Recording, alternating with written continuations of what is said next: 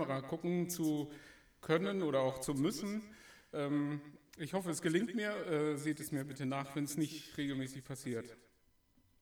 Und ich dachte gerade, als ich hier vorne saß, das Musikstück hörte, wie könnte ich euch äh, wirklich gut grüßen oder vernünftig grüßen. Und da ist mir eingefallen, euch äh, zwei Verse aus, den, ähm, aus dem Brief des Apostel Petrus zu schreiben. Also Petrus 1, 1. Petrus 1, äh, Kapitel, äh, die ersten zwei Verse.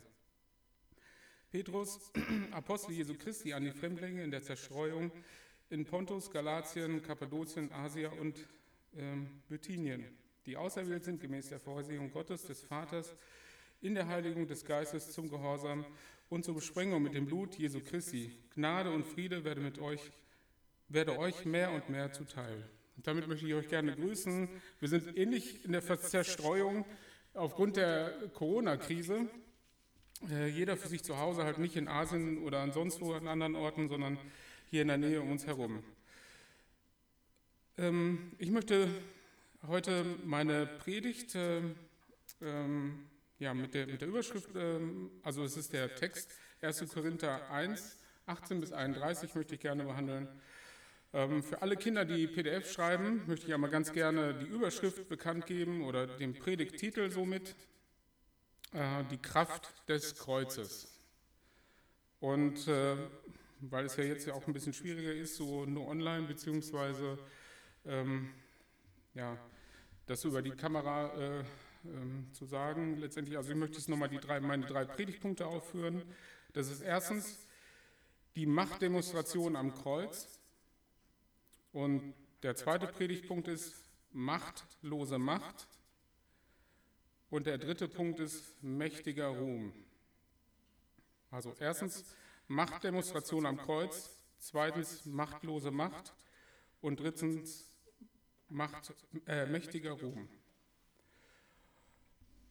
Ja, und so möchte ich auch gleich schon einsteigen. Und zwar geht es äh, in, in unseren Text. Ich möchte ganz kurz ein paar Infos über die Korinther abgeben. Der Korintherbrief wurde geschrieben ca. 55 nach Christus. Es gibt einige Aussagen, äh, dass es so auch um 50 nach Christus gewesen sein kann. Ähm, das soll uns aber nicht weiter beschäftigen. Also es passt in etwa die Jahre 50 bis 55, eventuell sogar noch etwas später. Ähm, einfach nur zur Lage, geografischen Lage von Korinth. Es liegt ein wenig westlich von Athen, also mitten in Griechenland letzten Endes. Ähm, und die Hauptthemen sind letztendlich äh, geistliche Ordnung in der Gemeinde ähm, gegen den Einfluss des heidnischen Lebens, was dort sehr präsent war, ähm, um einfach das in der Gemeinde einzudämmen. Also da geht es speziell um Themen wie Ehe, Ehescheidung, das Mahl des Herrn, Parteiung in der Gemeinde und so weiter.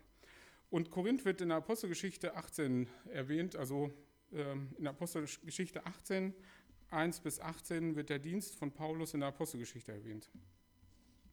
So, und somit möchte ich eigentlich schon zu unserem Text kommen und den möchte ich jetzt einmal vorlesen. 1. Korinther 1, 18 bis 31. Denn das Wort vom Kreuz ist eine Torheit denen, die verloren gehen. Uns aber, die wir gerettet werden, ist es eine Gotteskraft. Denn es steht geschrieben, ich will zunichte machen die Weisheit der Weisen und den Verstand der Verständigen will ich verwerfen. Wo ist der Weise? Wo der Schriftgelehrte? Wo der Wortgewaltige dieser Weltzeit? Hat nicht Gott die Weisheit dieser Welt zur Torheit gemacht? Denn weil die Welt durch ihre Weisheit Gottes in seiner Weisheit nicht erkannte, gefiel es Gott durch die Torheit der Verkündigung diejenigen zu retten, die glauben. Während nämlich die Juden ein Zeichen fordern und die Griechen Weisheit verlangen, verkünden wir Christus, den Gekreuzigten, den Juden ein Ärgernis, den Griechen eine Torheit.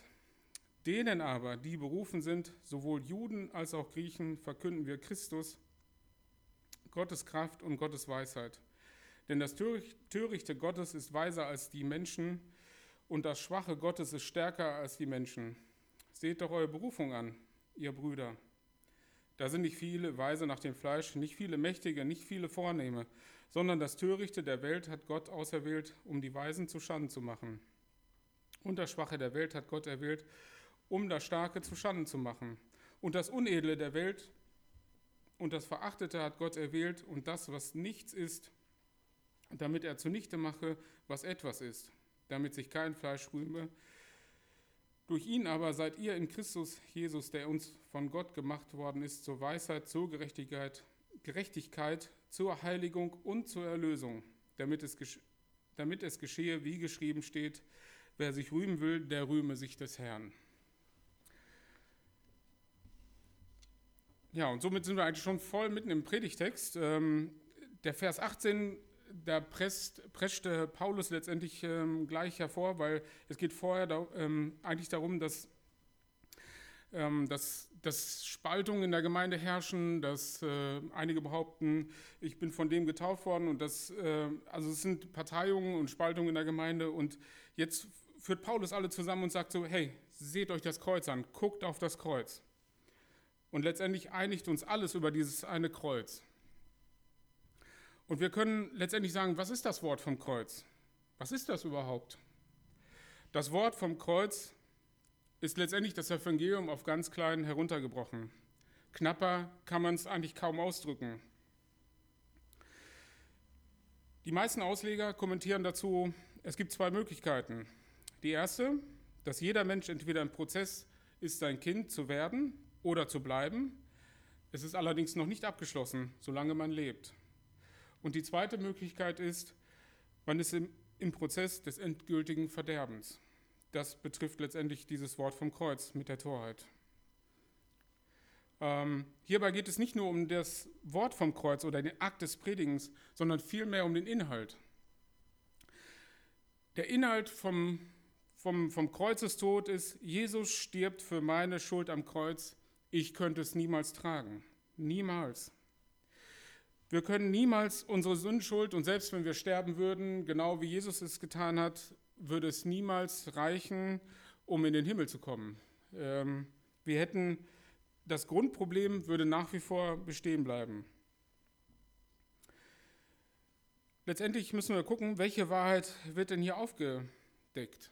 Und es ist ganz eindeutig, das Verlorengehen oder das gerettet werden. Und von uns fällt jeder letzten Endes ähm, in einer dieser beiden Kategorien, die ich vorhin vorgelesen habe.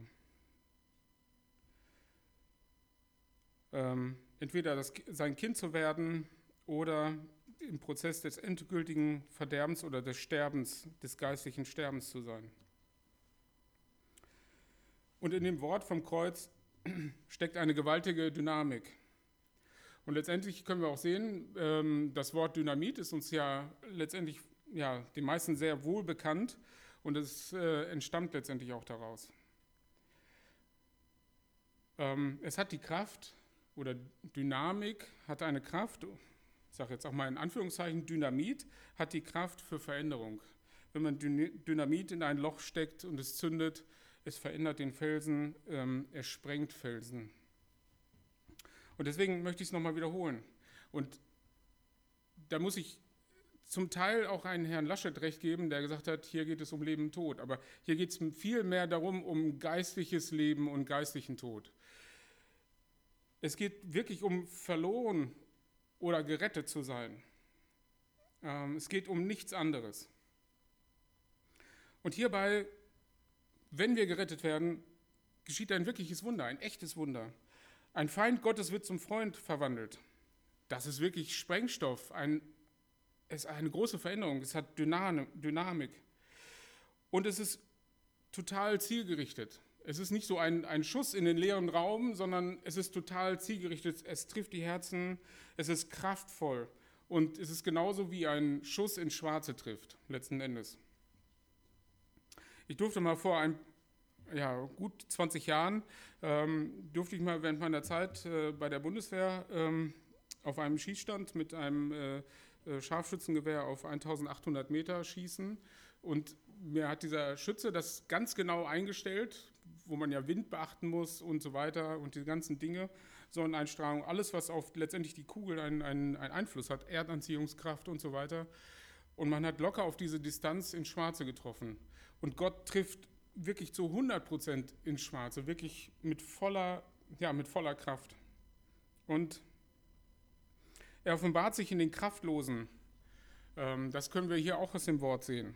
Und die nicht mehr können, die am Ende sind, die mit ihrem sogenannten Latein wirklich am Ende sind. oder im Begriff sind, es am Ende zu sein. Wir können einmal das, Evangelium, das Matthäus-Evangelium aufschlagen und dort sehen wir im Kapitel 11.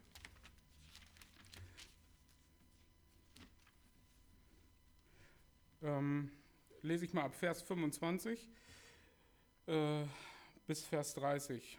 Zu jener Zeit begann Jesus und sprach, ich preise dich, Vater, Herr des Himmels und der Erde, dass du dies von den Weisen und Klugen verborgen und es den Unmündigen geoffenbart hast. Ja, Vater, denn so ist es wohlgefällig gewesen vor dir. Alles ist, von, alles, alles ist mir von meinem Vater übergeben worden und niemand erkennt den Sohn als nur der Vater und niemand erkennt den Vater als nur der Sohn und der, welchen der Sohn es offenbaren will. Und dann der große Ruf. Kommt her alle zu mir, die ihr mühselig und beladen seid, so will ich euch erquicken. Nehmt auf mein Joch und lernt von mir, denn ich bin sanftmütig und vom Herzen demütig, so werdet ihr Ruhe finden für eure Seelen. Denn mein Joch ist sanft und meine Last ist leicht. Ähm, das ist der große Zuruf letztendlich, ähm, den Jesus macht. Wir sollen kommen, wir sollen aktiv werden, wir sollen unsere Hilflosigkeit, unsere Kraftlosigkeit doch einsehen äh, und zu ihm kommen. Leider gibt es einige, die in diesem Zustand des Verlorenseins verharren. Ich muss dazu wirklich sagen, leider.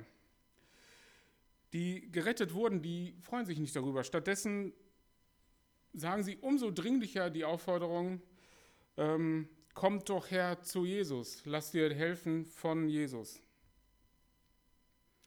Und wir merken, allein dieser eine Vers, der ist ja noch nicht mal in Gänze ausgelegt, hat schon eine wirklich große Kraft und eine riesige Dynamik. Es, ähm, es steckt sehr viel dahinter. Jesus am Kreuz und deswegen die Machtdemonstration am Kreuz. Und dann schwenkt Paulus und zitiert das Alte Testament im Vers 19. Er zitiert Jesaja 29, Vers 14. Ich will zunichten machen die Weisheit der Weisen und den Verstand der Verständigen will ich verwerfen. Und jetzt muss man sich natürlich fragen, was ist die Weisheit der Weisen? Was ist es überhaupt? Was, was ist es? Seit dem Sündfall ist der Stolz ihres Herzens das eigentliche Problem. Alle Menschen, wirklich alle Menschen fühlen sich Gott gegenüber total überlegen. Jeder Einzelne, es ist keiner ausgenommen. Jeder Mensch möchte sein eigenes Problem lösen, auf auf seine Art und Weise. Wir kennen das seit ein paar Jahren, vor allen Dingen auch aus der Politik, da uns eine Politikerin äh, gesagt hat, wir schaffen das. Ich muss ganz ehrlich sagen, das schafft uns dieses Problem. Es schafft uns, nicht wir schaffen das. Es macht uns fertig und das ist sogar sicher. Und Probleme wurden nicht gelöst, sie wurden stattdessen verstärkt. Und ich sehe das auch selbst aus, in meiner Arbeit im Altenheim, dass man das irgendwie bis ans Ende durchzieht, letztendlich dieses Überlegen fühlen Gott gegenüber und, und irgendwie ganz zum Ende steckt man den Kopf in den Sand und, und sagt, ja, ach, das muss, irgendwie muss das doch gut gehen, irgendwie, naja, irgendwo muss es doch da einen Gott geben, wir kommen alle irgendwie in den Himmel. Ähm, es wäre doch so einfach, wirklich Gott um Hilfe zu rufen.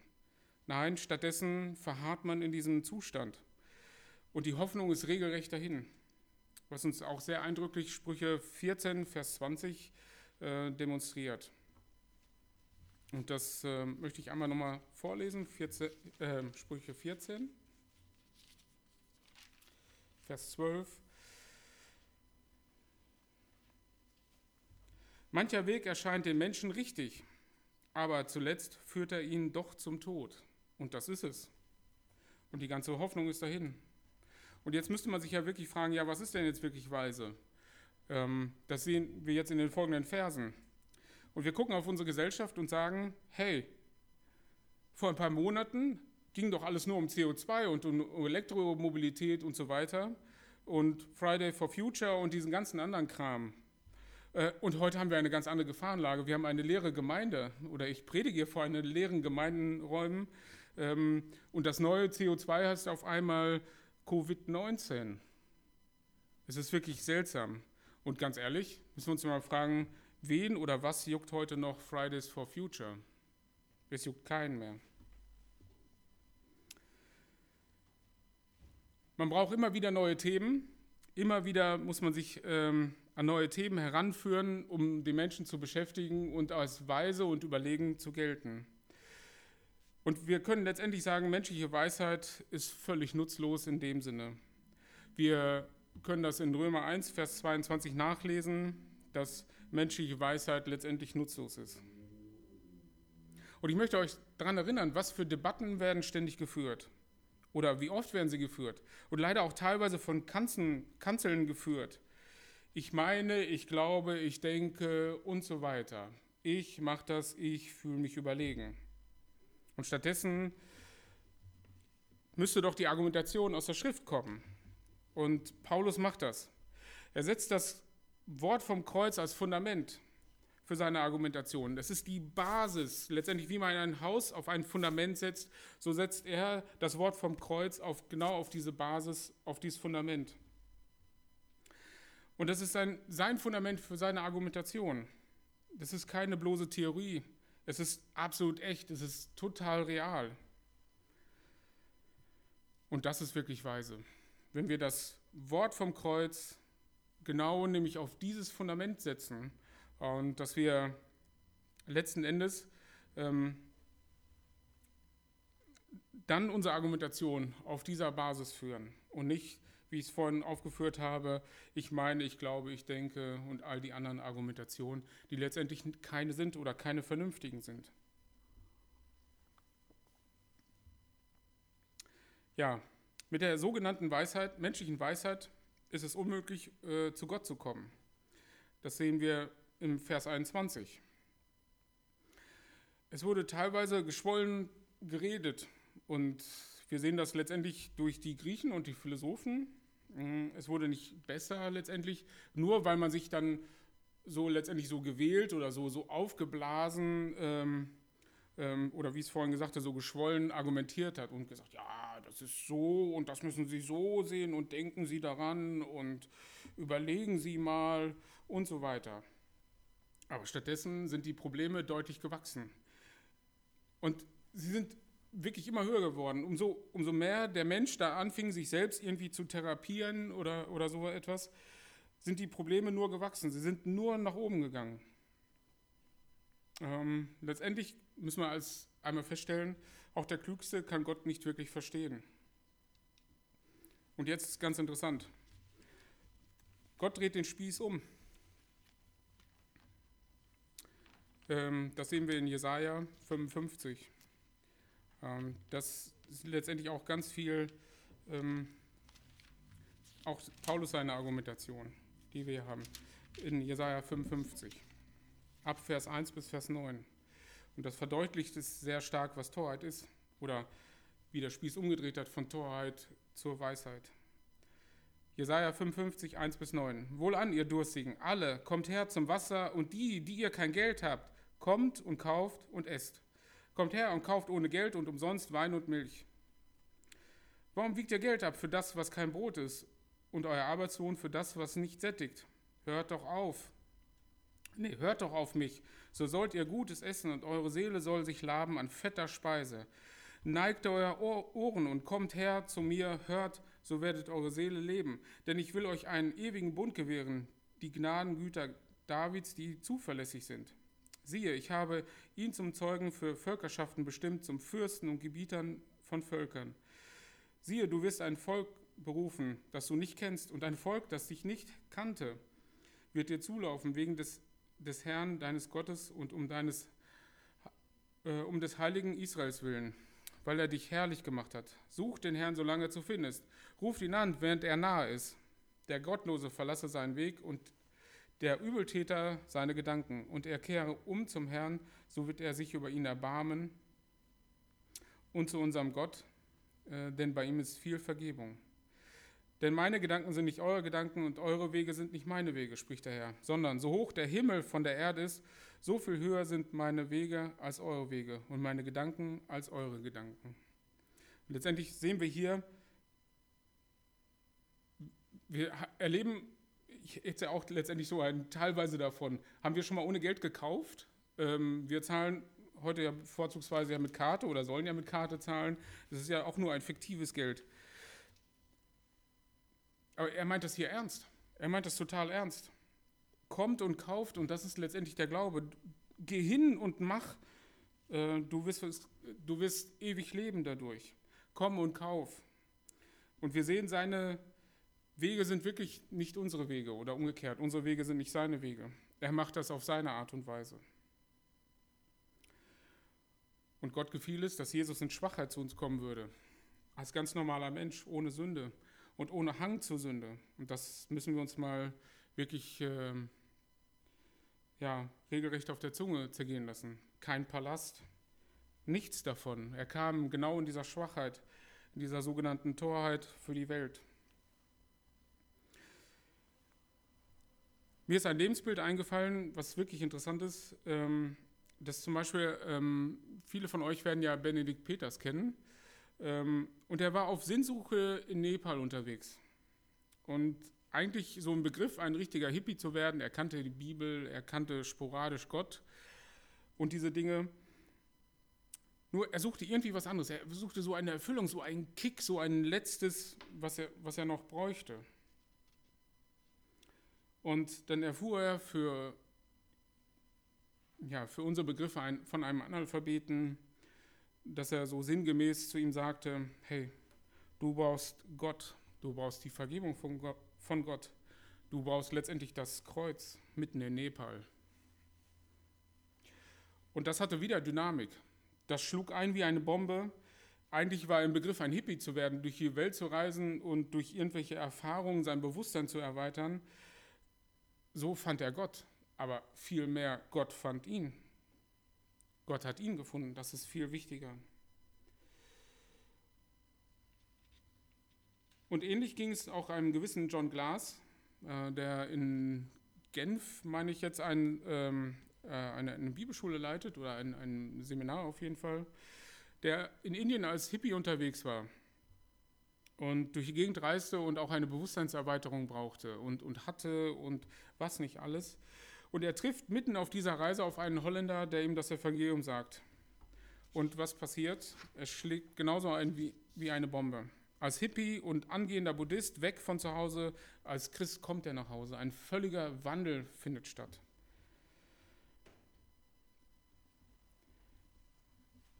Ja, wenn wir uns jetzt die weiteren Verse angucken, 22 und den Vers 33, da müsste man ja Paulus fragen, sag mal, welche Wunder denn noch? Ihr habt doch genug gesehen. Und das gilt ja genauso für uns auch. Wir haben doch letztendlich genug gehört und gelesen. Wir haben vier ganze Evangelien. Und wie oft ist es so, dass wir unbedingt ein, ein, ähm, eine Lichtshow brauchen und einen wehenden äh, Jackett, um Leute zu Boden zu werfen, die angeblich dann bekehrt sind und geheilt sind und so weiter. Wir haben die Wunder, die wirklich in dieser Klarheit und Reinheit geschaffen, wirklich gemacht wurden, wir haben sie alle und das reicht zum Glauben.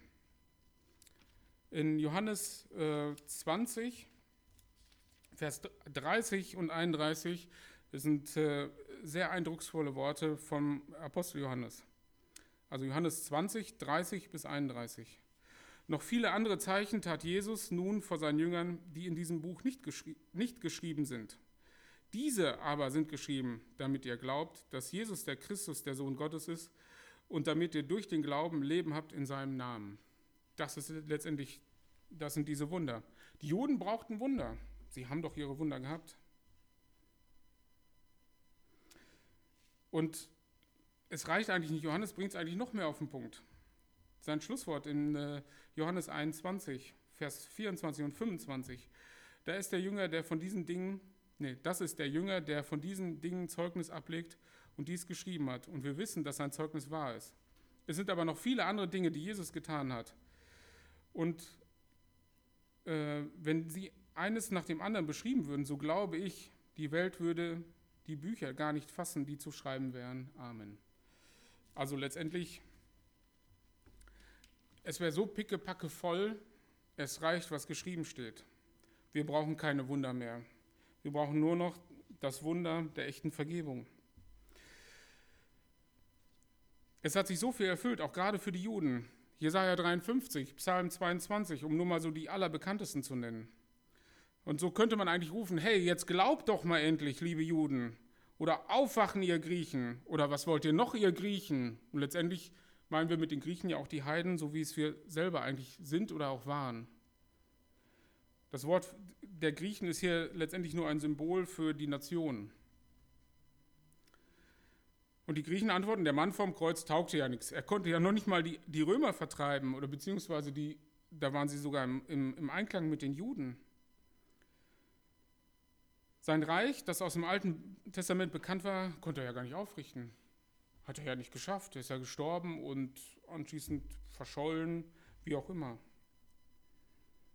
So war deren Argumentation.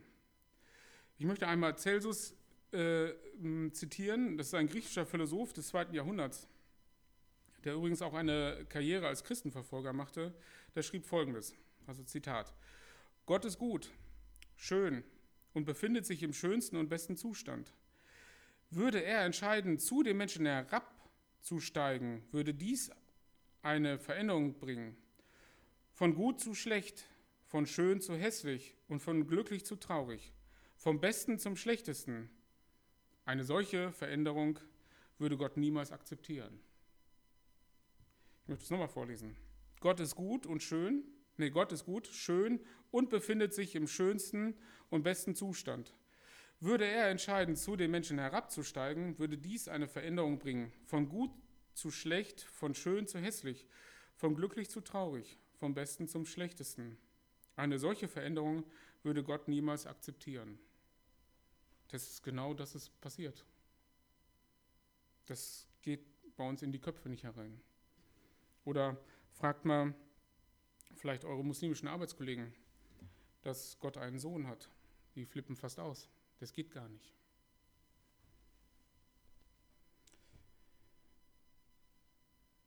Ja, der bekannte Bibelkommentator John MacArthur schreibt dazu, zu diesem Vers, die Vorstellung von, dem, von der Menschwerdung, geschweige denn von der Kreuzigung, war für das griechische Denken etwas total Verrücktes. Für Rationisten gab es keinen absurderen Gedanken, als dass Gott Mensch wurde und sich kreuzigen ließ, um einer gefallenen Welt Erlösung, Heiligung, ewiges Leben zu bringen. Zitat Ende. Und letztendlich können wir sehen, Juden und Griechen sind letztendlich nur ein Symbol für den allgemeinen Unglauben für die, die nicht glauben. Und letztendlich so, somit sind wir es alle.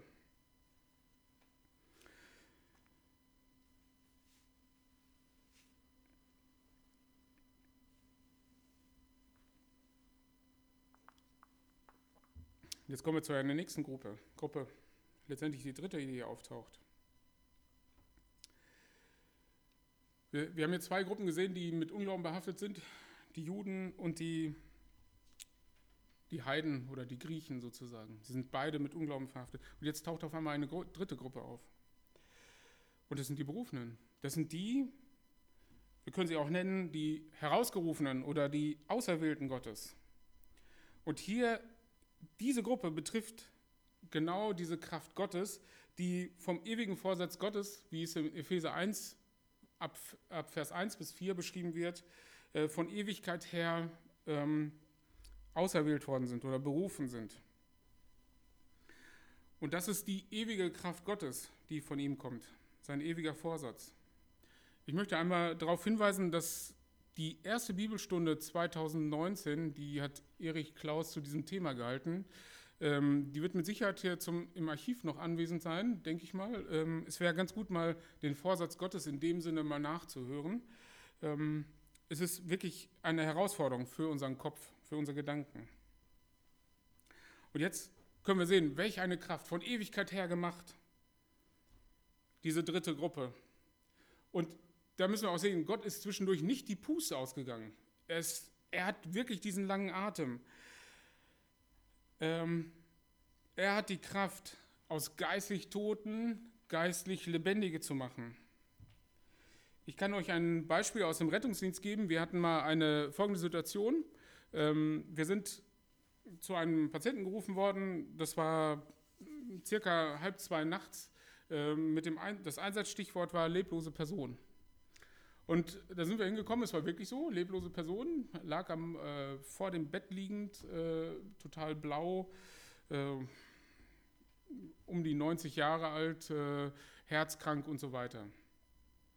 Und letztendlich haben wir dann unser Programm abgefahren, haben äh, ihn versucht zu reanimieren, also die Wiederbelebung zu starten, haben alles getan, äh, haben versucht Zugänge zu legen, das heißt hier äh, also praktisch diese, diese kleinen Schläuchlein in die Venen reinzulegen, aber es war nichts mehr zu machen. Und dann gibt es noch eine Möglichkeit, dass man letztendlich durch den Tubus, das heißt diesen Schlauch, der in den Hals kommt, auch in die, ähm, in die Lunge letztendlich dieses Mittel, also das Adrenalin oder Suprarenin dann reinmachen kann. Und es wird trotz, trotzdem ähm, letztendlich in den Blutkreislauf mit aufgenommen, weil äh, wir ja gedrückt haben und es letztendlich der, der Kreislauf ja äh, funktionierte für den Moment und er auch beatmet wurde. Und wir machten das ungefähr eine Dreiviertelstunde lang.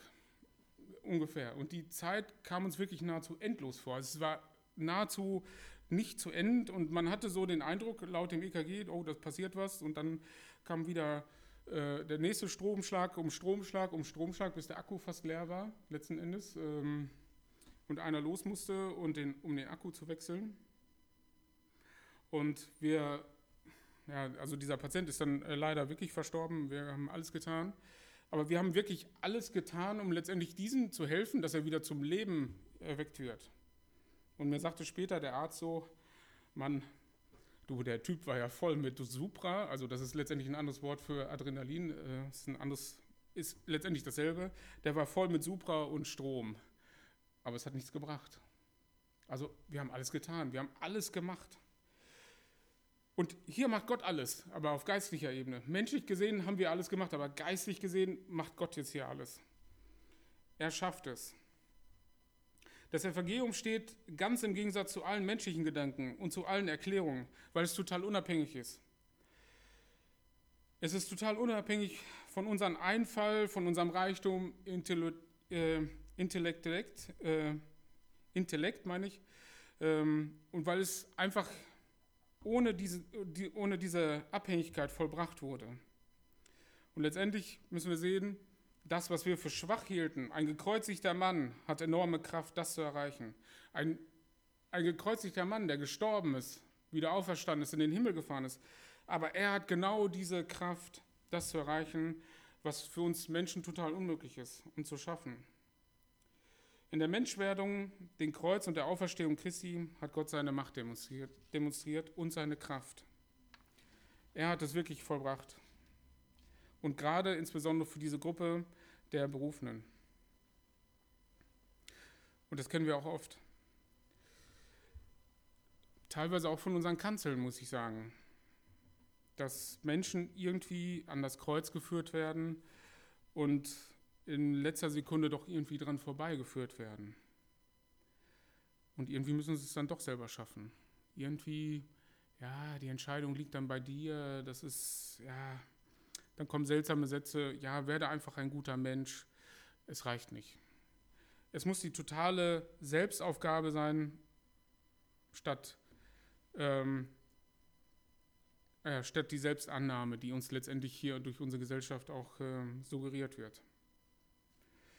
Jetzt möchte ich euch mal auf einen Satz aufmerksam machen, im Vers 25. Denn das Törichte Gottes ist weiser, also gibt es das? Das Törichte Gottes ist weiser als die Menschen, also das Dümmste Gottes ist weiser als der schlauste Mensch. Und das Schwache Gottes ist stärker als die Menschen.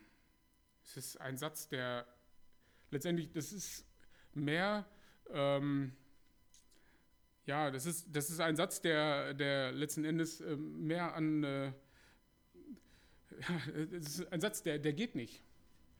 Wir, wir können ihn nicht äh, letztendlich voll erklären. Hier schiebt Paulus so einen Satz rein, es scheint so, dass es letztendlich ein, äh, der kommt so ein bisschen auch, äh, ähm, ja, so ein wenig äh, komödiantenhaft äh, vor, dieser Satz. Und äh, letzten Endes ist es aber ein starker Vergleich. Wenn Gott Schwachheit hätte, dann wäre er immer noch stärker. Wenn Gott das bisschen, was er vielleicht töricht sein könnte, wäre immer noch viel mehr als das sind Sachen, die eigentlich gar nicht zu erklären sind. Und deswegen möchte ich euch wirklich mal ähm, auffordern, dass ihr euch mit diesem Vers mal auseinandersetzt. geht das überhaupt?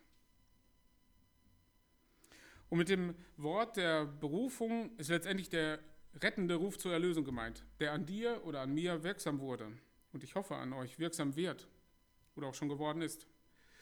Und auch nicht viele Führenden, das sehen wir in Vers 26, sind auch letztendlich berufen. Also nicht viele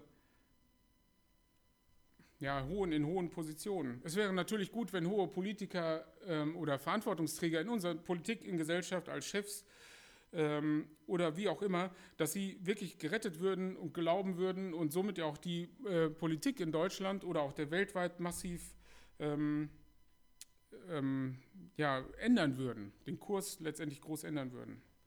Aber wir sehen, es ist leider nicht so. Oftmals sind die, die berufen sind, größtenteils oder ein großer Teil davon sind letztendlich, ich sage es mal in Anführungszeichen, wie Otto Normalbürger. Wir sehen uns, wenn wir, wir sehen es, wenn wir auf die Jünger gucken, und das hilft uns auch ein Stück weit, wenn wir ihre Berufe sehen, da ist nichts Großartiges dabei. Zöllner, Fischer, etc. Wir gucken mal bei uns in die Gemeinde und dort sehen wir auch nicht viel. Der größte Teil ist, sage ich mal, auch nur Facharbeiter. Aber das soll uns davon nicht abschrecken. Es wäre doch gut, wenn diese Dinge passieren würden. Und es wäre auch gut, wenn dein Chef zu Gott kommen würde. Es wäre auch gut, wenn Frau Merkel vor Gott kapitulieren würde. Es wäre sogar sehr gut dafür, statt vor einem Virus.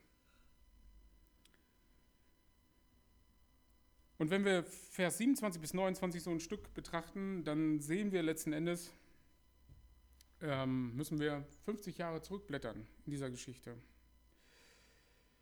Jesus wird geboren. Er kommt nicht an keinen Königshof.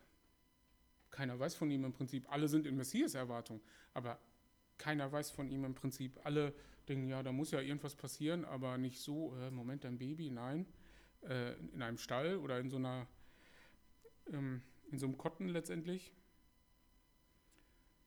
Und dann überlegen wir uns nochmal die Verkündigung an die Hirten. Es ist ja sensationell schlecht. Die Hirten, die ja nicht als die glaubwürdigsten von allen galten oder die höchsten glaubwürdigsten, sondern eher letztendlich so als Raubein bekannt waren. Und das zieht sich in Jesu Leben letztendlich wie ein roter Faden durch und auch in vielen anderen Stellen und letztendlich auch wie ein, wie ein roter Faden durch die Bibel. Jeder soll begreifen, letztendlich, was in Matthäus 5, Vers 9 steht. Dort steht in der Bergpredigt, selig sind die geistlich Armen. Und mit den ganzen Seligpreisungen, die dann anschließend noch folgen, ist letztendlich der Charakter, oder da beschreibt Jesus den Charakter des wahren Glaubens. Und das ist komplett das Gegenteil von Selbstzufriedenheit und Unabhängigkeit, sondern, sondern von absoluter Abhängigkeit von Gott. Und mal ganz ehrlich, ohne Gott sind wir alle bankrott, verloren auf ewig und immer. Und ich erkläre jetzt aber meine Abhängigkeit von ihm, wenn ich dieser geistig Arme bin oder dieser Törichte bin. Das ist eigentlich die Grundaussetzung oder das ist die Grundvoraussetzung für den Glauben. Aber wer von uns erklärt sich denn schon mal gerne als bankrott?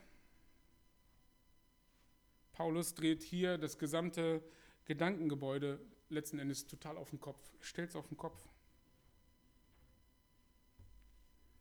Vers 29 sehen wir schon ein, letztendlich eine, eine große Vorschattung, wem eigentlich der Ruhm und die Ehre gilt. Es ist ausgeschlossen, dass jemand sich rühmt und sagt oder ausruft und sagt, ich habe das Ruder für mich herumgerissen. Ich habe das geschafft für mich, sondern es geht letztendlich nur darum, dass Christus es geschafft hat. Er hat für dich das Ruder herumgerissen. Er ist für dich gestorben. Und es ist nicht so wie Baron Münchhausen, der sich irgendwie an seinen Haaren aus dem Sumpf herausgezogen hat, sondern es war alles Christus und das sehen wir hier ganz eindeutig in, diesem Vers, äh, in diesen Versen. Es ist eindeutig alles in diesem, ähm, dort zu sehen. Epheser 2 ist ebenso eine Stelle, die das nochmal äh, bekräftigt, sehr bekräftigt. Epheser 2, 8 bis 10. Denn aus Gnade seid ihr errettet durch den Glauben und das nicht aus euch. Gottes Gabe ist es und nicht aus Werken, damit niemand sich rühme. Denn wir sind seine Schöpfung, erschaffen in Christus Jesus zu guten Werken, die Gott zuvor bereitet hat, damit wir ihn, in ihnen wandeln sollen. Und letztendlich die guten Werke, die aus dem Glauben heraus resultieren, sind noch nicht mal unsere Werke, es sind seine Werke, die bereitet sind. Wir sind abhängig von ihm und das total. Und das ist unsere Bestimmung als Christen. In Christus zu wandeln, in Christus zu sein, mit ihm verwurzelt zu sein, an ihm geheftet zu sein. Eben diese Abhängigkeit. Und jetzt macht Paulus letztendlich in den Versen 29, 30 und 31 macht er einen riesen Hymnus für uns. Und er preist Gott, dass es kaum mehr geht. Durch ihn aber seid ihr, Vers 30, durch ihn aber seid ihr in Christus Jesus, der uns von Gott, der uns von Gott gemacht worden ist zur Weisheit, zur Gerechtigkeit, zur Heiligung und zur Erlösung.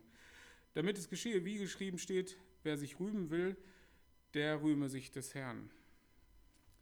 Und die Erlösten werden durch Gottes Weisheit gerettet und durch nichts anderes. Niemand anderer ist daran beteiligt als Gott allein, durch Jesus Christus.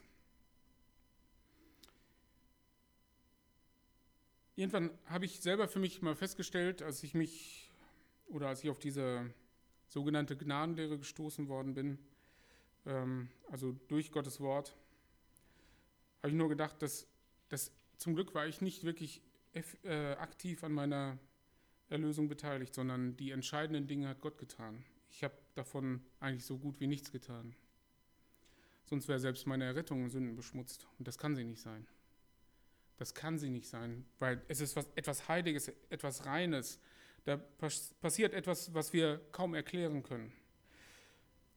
Ein Feind wird zum Freund. Ein Todfeind wird zum besten Freund. Das sind Dinge, die passieren von jetzt auf gleich. Und wenn ich dann aktiv wäre und entscheidend aktiv wäre, es, es würde einfach nichts passieren. Es würde nichts passieren. Und deswegen, das beschreibt hier Paulus sehr gut, ähm, dass aller Ruhm ihm gilt und dass er alles gemacht hat. So halten wir nun fest, Gott selbst ist die Rettung, äh, der Ursprung der Rettung. Wenn du in Christus bist, dann bist du frei von jeder Anklage des Teufels. Und das Allerbeste ist, du bist durch Jesus Christus gerecht, gerechtfertigt. Wie ich schon sagte, aus Feind wird Freund, aus geistlich tot wird geistlich lebendig gemacht, nicht mit Adrenalin, nicht mit Strom, sondern mit Gottes Kraft, mit seiner Dynamik vom Kreuz, mit seinem Wort vom Kreuz, mit dem Inhalt der Kanzel, von der Kanzel, was gepredigt wird. Mit dem Fundament Jesus Christus am Kreuz für Sünder gestorben. Und Heiligkeit heißt für Gott abgesondert. Es ist gleichzeitig auch ein Prozess, der Leben, ein Leben lang ist, geformt zu werden in Gottes Gestalt. Und der Prozess der Heiligung ist eine absolute feste Tatsache. Jeder Christ oder der meint, ein Christ zu sein, ne, der es vielmehr wirklich ist, der befindet sich automatisch im Prozess der Heiligung. Und da kommt keiner drum herum. Wenn du in Christus bist, so wie es in 2. Korinther 5 steht. Äh, ich möchte das einmal vorlesen.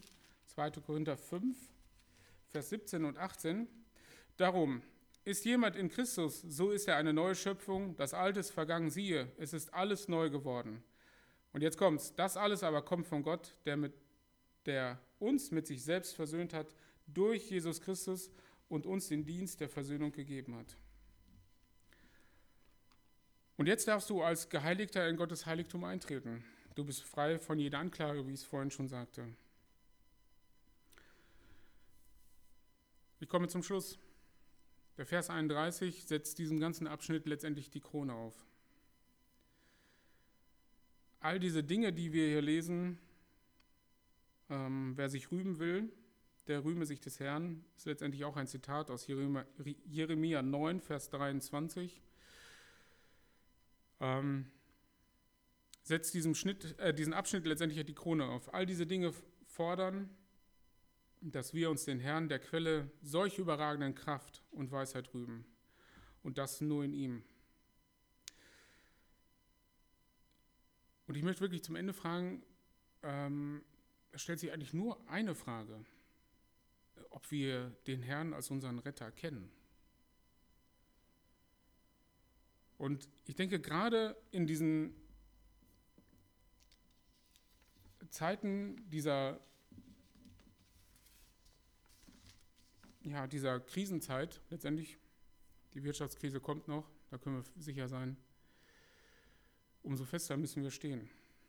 Umso fester müssen wir uns genau an diese Kraft klammern, dass die Quelle Jesus Christus ist und dass wir uns seiner Weisheit rühmen.